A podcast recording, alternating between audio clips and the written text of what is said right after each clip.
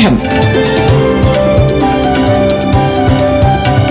വിദ്യാ കൈരളിക്ക് ഒരു മാതൃകാ പഠനമുറി. പാഠം. നമസ്കാരം പ്രിയ കൂട്ടുകാരെ. ഏവർക്കും പാഠം റേഡിയോ ക്ലാസ് മുറിയിലേക്ക് ഹൃദ്യമായ സ്വാഗതം. ഇപ്പോൾ ഏഴാം ക്ലാസ്സിലെ അടിസ്ഥാന ഗണിതശാസ്ത്ര വിഷയത്തെ ആസ്പദമാക്കിയുള്ള ക്ലാസ് കേൾക്കാം. അവതരിപ്പിക്കുന്നത് അധ്യാപകനായ റാഫി.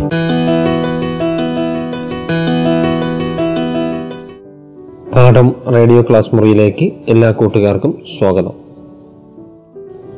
ഏഴാം ക്ലാസ്സിലെ ഗണിതശാസ്ത്രത്തിലെ മൂന്നാമത്തെ അധ്യായമായ മാറുന്ന സംഖ്യകളും മാറാത്ത ബന്ധങ്ങളും എന്ന അധ്യായത്തിലൂടെയാണ് നാം കടന്നു പോയിക്കൊണ്ടിരിക്കുന്നത് കുറേയേറെ കാര്യങ്ങൾ ബീജഗണിതവുമായിട്ട് ബന്ധപ്പെട്ടും എങ്ങനെയാണ് ബീജഗണിതം എഴുതുന്നത് എന്ന് തുടങ്ങി ബീജഗണിതത്തിലെ കുറേയധികം മേഖലകളെക്കുറിച്ച് നാം കഴിഞ്ഞ അധ്യായങ്ങളിലൂടെ മനസ്സിലാക്കി.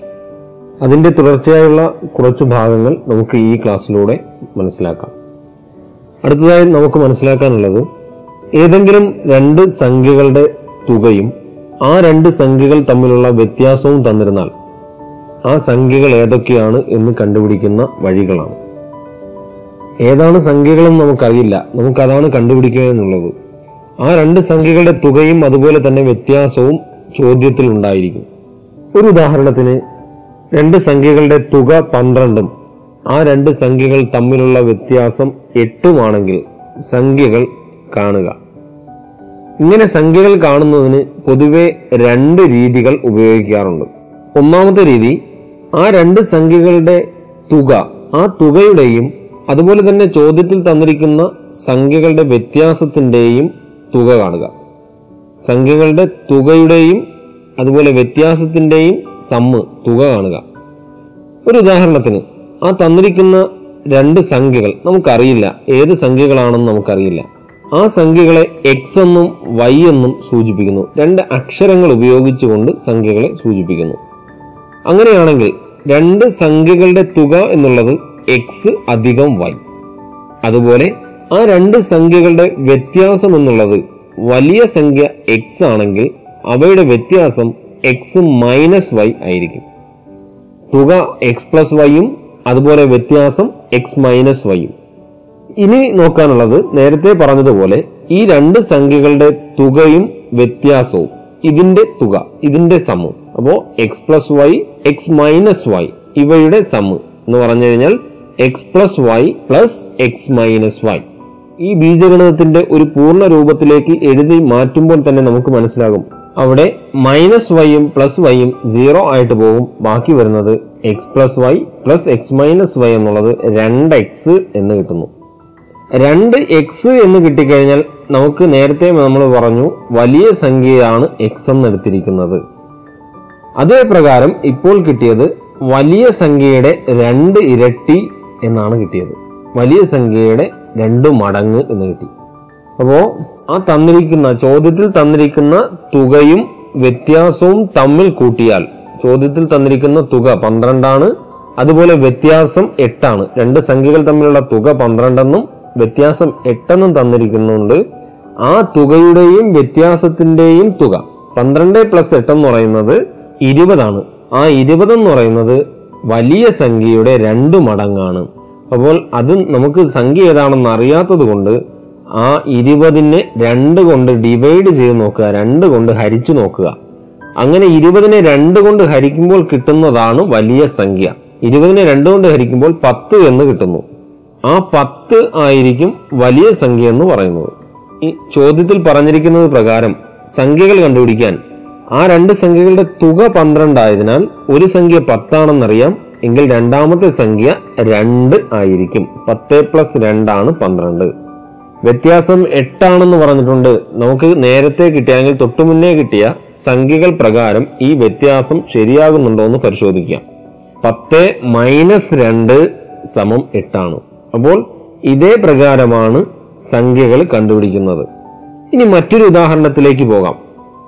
രണ്ട് സംഖ്യകളുടെ തുക നൂറ്റി നാൽപ്പതും അതേ രണ്ട് സംഖ്യകളുടെ വ്യത്യാസം എൺപതുമാണെങ്കിൽ ആ സംഖ്യകൾ കാണുക. രണ്ട് സംഖ്യകളുടെ തുക നൂറ്റി നാൽപ്പത് ആ രണ്ട് സംഖ്യകളുടെ വ്യത്യാസം എൺപത്. നേരത്തെ പറഞ്ഞത് പ്രകാരം സംഖ്യകളുടെ തുകയും അതുപോലെ സംഖ്യകളുടെ വ്യത്യാസവും തമ്മിൽ കൂട്ടുക. അങ്ങനെ സംഖ്യകളുടെ തുകയായ നൂറ്റി നാൽപ്പതും സംഖ്യകളുടെ വ്യത്യാസമായ എൺപതും തമ്മിൽ കൂട്ടുമ്പോൾ ഇരുന്നൂറ്റി ഇരുപത് എന്ന് കിട്ടുന്നു. ആ ഇരുന്നൂറ്റി ഇരുപത് എന്ന് പറയുന്നത് കൂട്ടത്തിലുള്ള വലിയ സംഖ്യയുടെ രണ്ട് മടങ്ങാണ്. എങ്കിൽ ആ വലിയ സംഖ്യ കണ്ടുപിടിക്കാനുള്ള മെത്തേഡ് ആ കിട്ടിയ ഇരുന്നൂറ്റി ഇരുപതിനെ രണ്ട് കൊണ്ട് ഭാഗിച്ചു കഴിഞ്ഞാൽ കിട്ടുന്നതായിരിക്കും വലിയ സംഖ്യ. അങ്ങനെ ഇരുന്നൂറ്റി ഇരുപതിനെ രണ്ട് കൊണ്ട് ഭാഗിക്കുമ്പോൾ കിട്ടുന്നത് നൂറ്റി പത്ത് എന്ന സംഖ്യയായിരിക്കും. ഈ നൂറ്റിപ്പത്ത് എന്ന സംഖ്യയായിരിക്കും അതിലെ ആ രണ്ട് സംഖ്യകളിലെ വലിയ സംഖ്യ എന്ന് പറയുന്നത്. ഈ നൂറ്റിപ്പത്തിനെ ഉപയോഗിച്ചുകൊണ്ട് ചെറിയ സംഖ്യ കണ്ടുപിടിക്കാൻ ആദ്യം നമ്മൾ പറഞ്ഞ രണ്ട് സംഖ്യകളുടെ തുക നൂറ്റി നാൽപ്പതാണ് അതിൽ നിന്നും ഒരു സംഖ്യ നൂറ്റിപ്പത്താണെങ്കിൽ രണ്ടാമത്തെ സംഖ്യ എന്ന് പറയുന്നത് നൂറ്റി നാൽപ്പത് മൈനസ് നൂറ്റിപ്പത്ത്.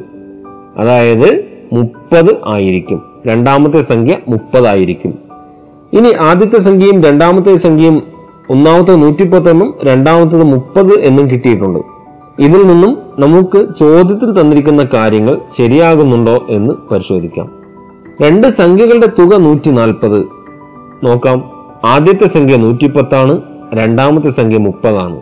അത് പ്രകാരം രണ്ട് സംഖ്യകളുടെ തുക നൂറ്റി നാൽപ്പത് എന്ന് കിട്ടുന്നു. ഇതുപോലെ തന്നെ രണ്ട് സംഖ്യകളുടെ വ്യത്യാസം എൺപതാണ്. നൂറ്റിപ്പത്ത് മൈനസ് മുപ്പത് അതും എൺപത് എന്ന് കിട്ടുന്നുണ്ട്.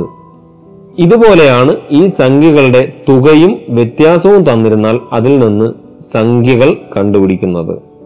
ഇനി മറ്റൊരു ഉദാഹരണം കൂടി പരിശോധിക്കാം. രണ്ട് സംഖ്യകളുടെ തുക ഇരുപത്തി മൂന്നാണ് അതുപോലെ രണ്ട് സംഖ്യകളുടെ വ്യത്യാസം പതിനൊന്നാണ്. എങ്കിൽ സംഖ്യകൾ കാണുക. ആദ്യമായി ഈ സംഖ്യകളുടെ തുകയുടെയും വ്യത്യാസത്തിന്റെയും തുക കണ്ടുപിടിക്കുക. രണ്ട് സംഖ്യകളുടെ തുക എന്നത് ഇരുപത്തിമൂന്നും അവയുടെ വ്യത്യാസം എന്ന് പറയുന്നത് പതിനൊന്നും. ആ തുകയുടെയും വ്യത്യാസത്തിന്റെയും ആകെ തുക എന്ന് പറയുന്നത് ഇരുപത്തിമൂന്ന് അധികം പതിനൊന്ന് അതായത് മുപ്പത്തി നാല് എന്ന് കിട്ടുന്നു. ഈ മുപ്പത്തിനാല് എന്ന് പറയുന്നത് വലിയ സംഖ്യയുടെ രണ്ട് മടങ്ങാണ്. എങ്കിൽ വലിയ സംഖ്യ കണ്ടുപിടിക്കുന്നതിന് മുപ്പത്തിനാലിനെ രണ്ട് കൊണ്ട് ഹരിച്ചാൽ മതിയാകും. അങ്ങനെ രണ്ട് കൊണ്ട് ഹരിക്കുമ്പോൾ പതിനേഴ് എന്നതാണ് സംഖ്യ. വലിയ സംഖ്യ പതിനേഴ് എന്ന് കിട്ടുന്നു. ഇത് ഉപയോഗിച്ചുകൊണ്ട് ചെറിയ സംഖ്യ കണ്ടുപിടിക്കുന്നതിന് ആ വലിയ സംഖ്യയിൽ നിന്ന് പതിനൊന്ന് കുറച്ചാൽ മതിയാകും. കാരണം രണ്ട് സംഖ്യകളുടെ തുക ഇരുപത്തി മൂന്നാണ് അതിൽ ഒരു സംഖ്യ പതിനേഴ് എന്ന് തന്നിട്ടുണ്ട്. എങ്കിൽ രണ്ടാമത്തെ സംഖ്യ കണ്ടുപിടിക്കാൻ ഇരുപത്തി മൂന്ന് മൈനസ് പതിനേഴ് അതായത് ആറ് എന്ന് കിട്ടുന്നു. ആറ് എന്ന സംഖ്യയാണ് രണ്ടാമത്തെ സംഖ്യ.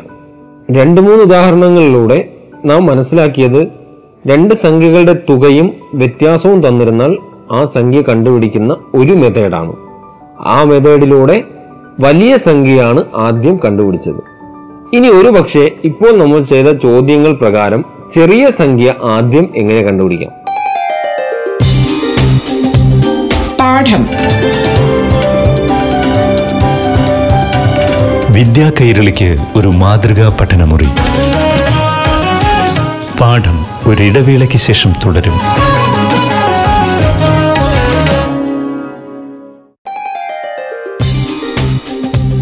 പാഠം. വിദ്യാ കൈരളിക്ക് ഒരു മാതൃകാ പഠനമുറി. പാഠം.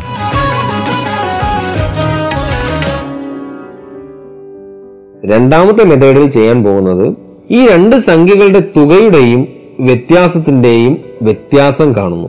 അതായത് പന്ത്രണ്ടിന്റെയും എട്ടിന്റെയും വ്യത്യാസം. പന്ത്രണ്ട് മൈനസ് എട്ട്. ആ കിട്ടുന്ന നാല് എന്ന് പറയുന്ന സംഖ്യ ചെറിയ സംഖ്യയുടെ രണ്ട് മടങ്ങായിരിക്കും.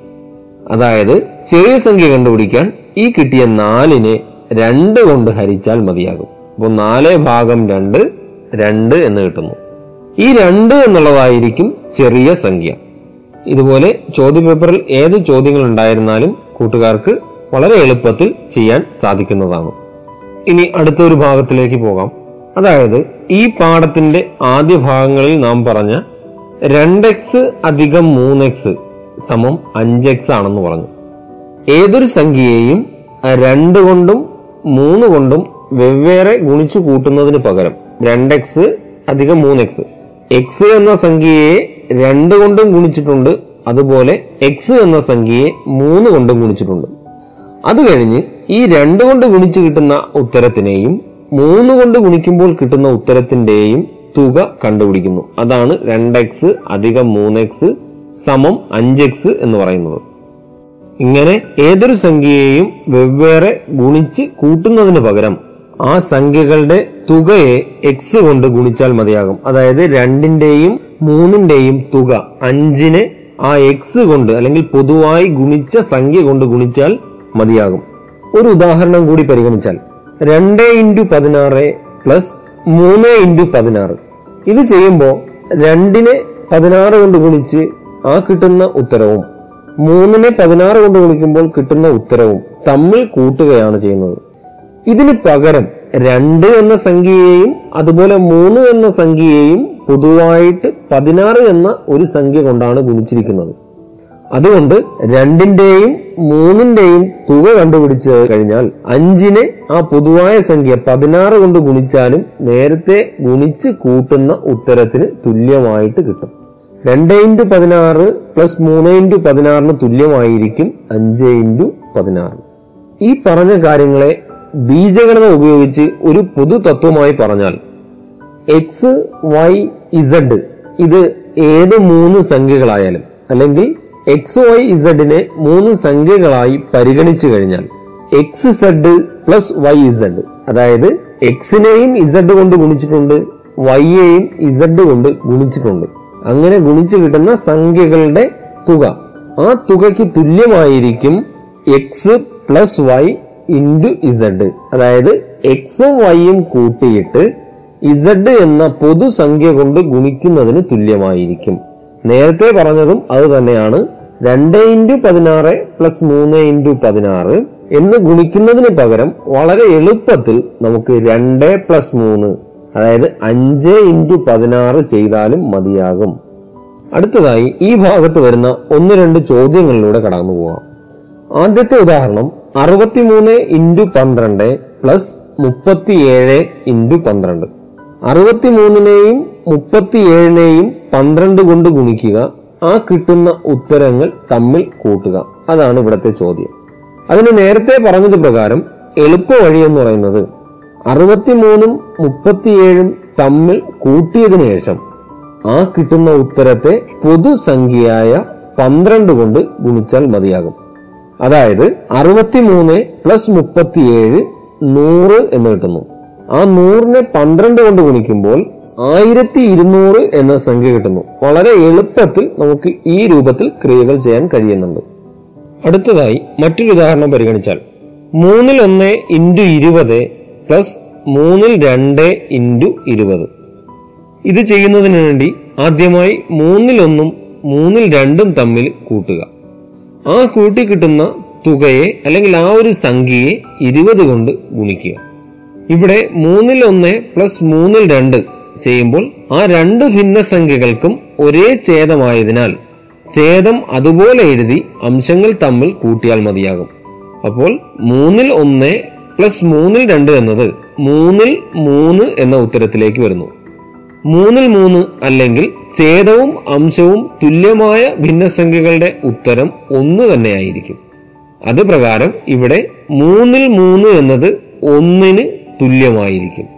അങ്ങനെയാണെങ്കിൽ ഒന്ന് ഇന്റു ഇരുപത് ഒന്ന് ഇന്റു ഇരുപത് എന്ന് പറയുന്നത് ഇരുപത് എന്ന ഉത്തരമായിരിക്കും ഇവിടെ കിട്ടുന്നത്. അടുത്ത മറ്റൊരു ഉദാഹരണം പരിഗണിച്ചാൽ പതിനഞ്ച് ഇന്റു നാലിൽ മൂന്ന് അധികം അഞ്ച് ഇന്റു നാലിൽ മൂന്ന്. പതിനഞ്ച് ഇന്റു നാലിൽ മൂന്ന് ആ സംഖ്യകൾ തമ്മിൽ ഗുണിക്കുമ്പോൾ കിട്ടുന്നതും അതുപോലെ അഞ്ച് ഇന്റു നാലിൽ മൂന്ന് ആ സംഖ്യകൾ തമ്മിൽ ഗുണിക്കുമ്പോൾ കിട്ടുന്നതും തമ്മിൽ കൂട്ടുക. ഇതാണ് ചോദ്യം. ഇത്തരത്തിലുള്ള ചോദ്യങ്ങൾ വളരെ എളുപ്പത്തിന് നമ്മൾ നേരത്തെ പറഞ്ഞതുപോലെ ആ സംഖ്യകൾ തമ്മിൽ കൂട്ടിയിട്ട് അതായത് പതിനഞ്ചും അഞ്ചും തമ്മിൽ കൂട്ടിയിട്ട് പൊതുവായ ഗുണിക്കേണ്ടുന്ന സംഖ്യയായ നാലിൽ മൂന്ന് കൊണ്ട് ഗുണിച്ചാൽ മതിയാകും. ഇതേ പ്രകാരം പതിനഞ്ച് പ്ലസ് അഞ്ച് എന്നുള്ളത് ഇരുപത് എന്ന ഉത്തരം കിട്ടുന്നു. അംശങ്ങൾ തമ്മിൽ ഗുണിച്ച് അംശമായും ഛേദങ്ങൾ തമ്മിൽ ഗുണിച്ച് ഛേദമായും എഴുതുക. ഇതാണ് ഭിന്നസംഖ്യയുടെ ഗുണന നിയമം. ഇതേ പ്രകാരം ഇരുപത് ഇന്റു മൂന്ന് ചെയ്യുമ്പോൾ അറുപത് എന്ന ഉത്തരം കിട്ടുന്നു. ഏതൊരു എണ്ണൽ സംഖ്യയുടെയും ഛേദം ഒന്ന് തന്നെ ആയതിനാൽ ഇരുപത് എന്ന സംഖ്യയുടെ ഛേദം ഒന്ന്. ആ ഒന്ന് ഇന്റു നാല് സമം നാല് എന്ന് കിട്ടുന്നു. അറുപത് ബൈ നാല് എന്ന ഉത്തരം കിട്ടുന്നു. അറുപത് ബൈ നാല് ലഘൂകരിക്കുമ്പോൾ അല്ലെങ്കിൽ സിമ്പിൾ ഫോമിലേക്ക് മാറ്റുമ്പോൾ പതിനഞ്ച് എന്ന ഉത്തരമായിരിക്കും ഇവിടെ കിട്ടുക. ഈ ഭാഗത്തുള്ള ചോദ്യങ്ങളും കൂട്ടുകാർക്ക് മനസ്സിലായിട്ടുണ്ടാകുമെന്ന് വിശ്വസിക്കുന്നു. അടുത്തതായി നമ്മുടെയൊക്കെ വീട്ടിൽ ഉള്ള കലണ്ടറിൽ വരുന്ന ബീജഗണിത രൂപമാണ് പറയാൻ പോകുന്നത്. കലണ്ടറിലെ ബീജഗണിതം പറയുമ്പോൾ അല്ലെങ്കിൽ അത് ശ്രദ്ധിക്കുമ്പോൾ ഒരു കലണ്ടർ എപ്പോഴും മനസ്സിലേക്ക് ചിന്തയിലേക്ക് വരണം. അല്ലെങ്കിൽ കലണ്ടർ കൃത്യമായി വരച്ച് എഴുതിയിട്ടതിന് ശേഷം മാത്രം പഠിക്കുക. ഒരു ഉദാഹരണത്തിന് നമ്മുടെ കലണ്ടറിൽ ഞായർ മുതൽ ശനി വരെയുള്ള ദിവസങ്ങളാണുള്ളത്. ഉദാഹരണമായി ഒരു മാസത്തിലെ ഒന്നാം തീയതി ബുധനാഴ്ചയാണ് രേഖപ്പെടുത്തിയിരിക്കുന്നതെങ്കിൽ രണ്ട് വ്യാഴം മൂന്നാം തീയതി വെള്ളി ഇങ്ങനെ നാല് അഞ്ച് ആറ് ഏഴ് അടുത്ത എട്ടാം തീയതി ആയിരിക്കും അടുത്ത ബുധനാഴ്ച വരുന്നത്. കലണ്ടർ വരച്ചു നോക്കുമ്പോൾ അത് കൃത്യമായി മനസ്സിലാകുന്നതാണ്. ഒന്നാം തീയതി ഒരു ബുധനാഴ്ച ആയിരുന്നുവെങ്കിൽ അടുത്ത ബുധനാഴ്ച എട്ടാം തീയതി ആയിരിക്കും. അതുപോലെ തന്നെ ആ മാസത്തിലെ മൂന്നാമത്തെ ബുധനാഴ്ച പതിനഞ്ചാം തീയതി ആയിരിക്കും. ഇത് മനസ്സിലാകുന്നത് ഇന്ന് ബുധനാഴ്ച ഒന്നാം തീയതിയാണെങ്കിൽ അതിനോട് ഏഴ് കൂട്ടുമ്പോഴായിരിക്കും അടുത്ത ബുധനാഴ്ച കിട്ടുക. അല്ലെങ്കിൽ ഇന്നത്തെ ഒന്നാം തീയതിയോട് ഏഴ് കൂട്ടുമ്പോൾ എട്ടാം തീയതി ആയിരിക്കും അടുത്ത ബുധനാഴ്ച വരുന്നത്. ആ എട്ടാം തീയതി ബുധനാഴ്ച കഴിഞ്ഞാൽ അടുത്ത ബുധനാഴ്ച കിട്ടുന്നത് എപ്പോഴും എട്ടിനോട് ഏഴ് കൂട്ടുന്ന സംഖ്യ അതായത് പതിനഞ്ച് ആയിരിക്കും. ഇതേ പ്രകാരം ഒന്നാം തീയതി ബുധൻ രണ്ടാം തീയതി വ്യാഴം അടുത്ത ബുധനാഴ്ച എന്ന് പറയുന്നത് എട്ടാം തീയതിയും അടുത്ത വ്യാഴാഴ്ച എന്ന് പറയുന്നത് ഒൻപതാം തീയതിയുമായിരിക്കും. ഈ ഒന്ന് രണ്ട് എട്ട് ഒൻപത് തീയതികളെ ഒരു കലണ്ടറിലെ സമചതുരാകൃതിയിലുള്ള നാല് സംഖ്യകളായിട്ട് നമുക്ക് പരിഗണിക്കാം. അങ്ങനെ ഈ നാല് സംഖ്യകൾ സമചതുരാകൃതിയിലുള്ള സംഖ്യകളാണെങ്കിൽ ഇതിന്റെ ബീജഗണിത രൂപത്തിലേക്ക് നമുക്ക് കടക്കാം. ആദ്യത്തെ ദിവസം അതായത് ഒന്നാം തീയതിയെ നമുക്ക് എക്സ് ആയിട്ട് പരിഗണിച്ചു കഴിഞ്ഞാൽ എക്സിനോട് ഒന്ന് കൂട്ടുന്നതായിരിക്കും അടുത്ത ദിവസം. എക്സ് പ്ലസ് ഒന്ന് ഇനി ഒരു ബുധനാഴ്ച ഒന്നാം തീയതിയാണെങ്കിൽ അടുത്ത ബുധനാഴ്ച എട്ടാം തീയതി ആയിരിക്കും എന്ന് പറഞ്ഞു. അതിന്റെ അർത്ഥം ഒന്നിനോട് ഏഴ് കൂട്ടുമ്പോഴായിരിക്കും അടുത്ത ബുധനാഴ്ച കിട്ടുന്നത്. എങ്കിൽ നമ്മൾ ഒന്നിനെ എക്സ് എന്ന അക്ഷരം കൊണ്ട് സൂചിപ്പിച്ചിരിക്കുന്നതിനാൽ അടുത്ത ബുധനാഴ്ച കിട്ടുന്നത് അല്ലെങ്കിൽ തൊട്ട് താഴത്തെ ദിവസം കിട്ടുന്നത് എക്സിനോട് ഏഴ് കൂട്ടുമ്പോഴായിരിക്കും. അതുപോലെ രണ്ടാം തീയതിയുടെ തൊട്ട് താഴെയുള്ള ഒൻപത് എന്ന സംഖ്യ കിട്ടുന്നത് അതിനോട് ഏഴ് കൂട്ടുമ്പോഴായിരിക്കും. ആദ്യത്തെ സംഖ്യയായ ഒന്നിനോട് എട്ട് കൂട്ടുമ്പോഴാണ് ഒൻപത് എന്ന സംഖ്യ കിട്ടുന്നത്. ഇവിടെ ഒന്നിന് പകരം എക്സ് എന്നെടുത്തിരിക്കുന്നതിനാൽ എക്സിനോട് എട്ട് കൂട്ടുമ്പോഴായിരിക്കും ഒൻപതാം തീയതി കിട്ടുന്നത്. ഇങ്ങനെ ഒരു കലണ്ടറിലെ സമചതുരാകൃതിയിലുള്ള നാല് സംഖ്യകളെ എക്സ് എക്സ് പ്ലസ് ഒന്ന് എക്സ് പ്ലസ് ഏഴ് എക്സ് പ്ലസ് എട്ട് ഇങ്ങനെ വായിച്ച് മനസ്സിലാക്കി എടുക്കാൻ സാധിക്കും. ഈ പാഠത്തിലെ തുടർന്നുള്ള അറിവുകൾ മറ്റൊരു ഭാഗത്തിലൂടെ നമുക്ക് മനസ്സിലാക്കാം. നന്ദി നമസ്കാരം. പാഠം. വിദ്യാ കൈരളിക്ക് ഒരു മാതൃകാ പഠനമുറി. പാഠം